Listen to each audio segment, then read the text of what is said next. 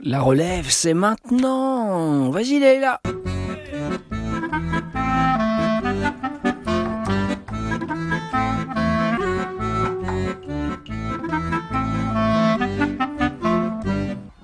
Bienvenue sur le site de Ludo Lega pour un nouveau podcast, c'est le numéro 179 pour ma sélection de jeux à offrir ou à se faire offrir pour Noël.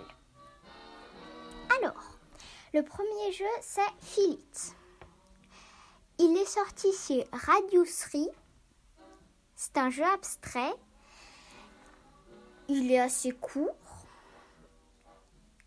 La règle est, tr- elle est facile à apprendre.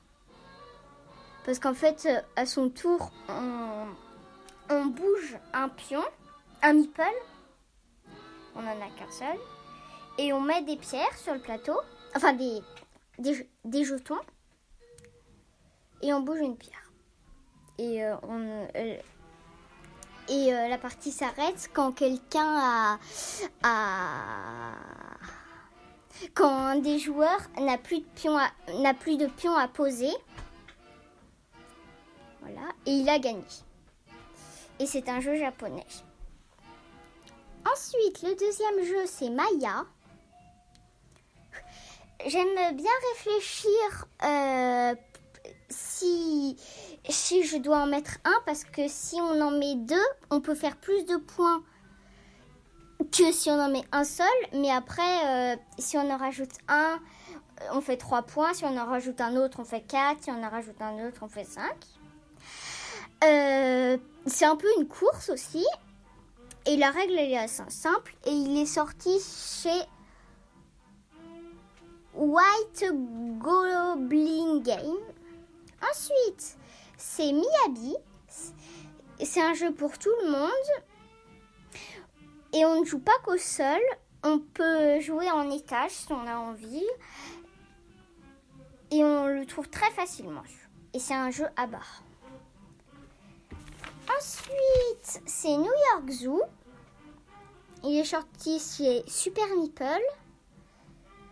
Je l'aime bien parce qu'il est dans les domaines des animaux et euh, il faut essayer de remplir euh, les les les enclos euh, plus vite que les autres.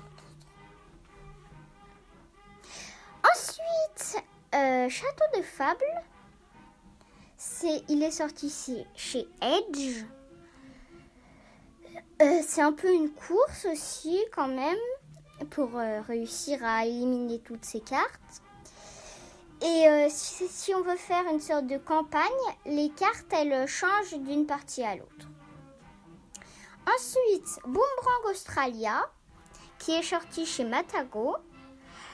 Euh, Il y a trois versions. Il y a euh, Boomerang Europe, Boomerang USA et euh, du coup Boomerang Australia.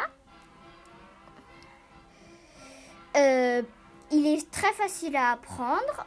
Selon les trois boîtes, il y a beaucoup de variétés de la règle.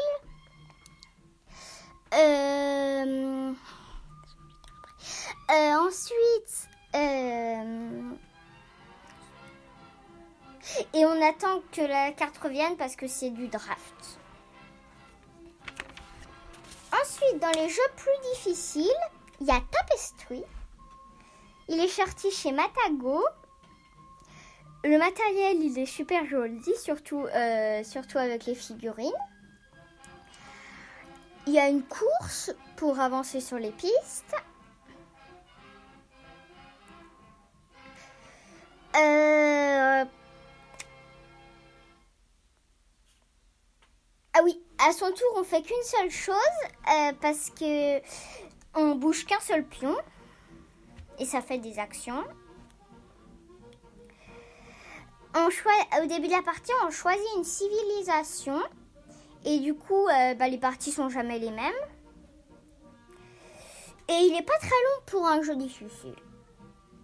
Donc ensuite, il y a Orléans. Il est sorti chez Matago. Il y a des combos. Et on a un pouvoir différent. et donc euh, des stratégies différentes. Euh, c'est une course. euh, oui, c'est une course.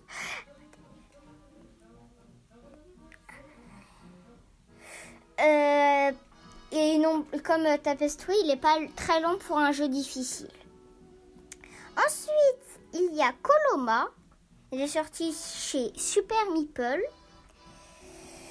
On choisit tous en même temps notre action sur une roue.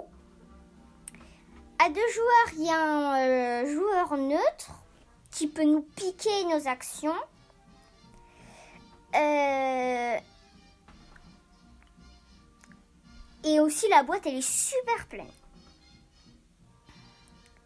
Ensuite, il y a Furnace. Donc en 2021, en 2021 il, il sort chez euh, la boîte de jeu. Il y a beaucoup de combos dans ce jeu. Il y a a qu'un seul but, donc euh, c'est euh, d'avoir des choux, de faire des choux. Chaque joueur a un pouvoir. Les parties sont pas les mêmes parce que du coup on n'a pas les mêmes pouvoirs avec les mêmes autres pouvoirs parce qu'on a on va dire deux pouvoirs et on programme nos actions en mettant euh, d'un d'un sens ou d'un autre euh, les cartes donc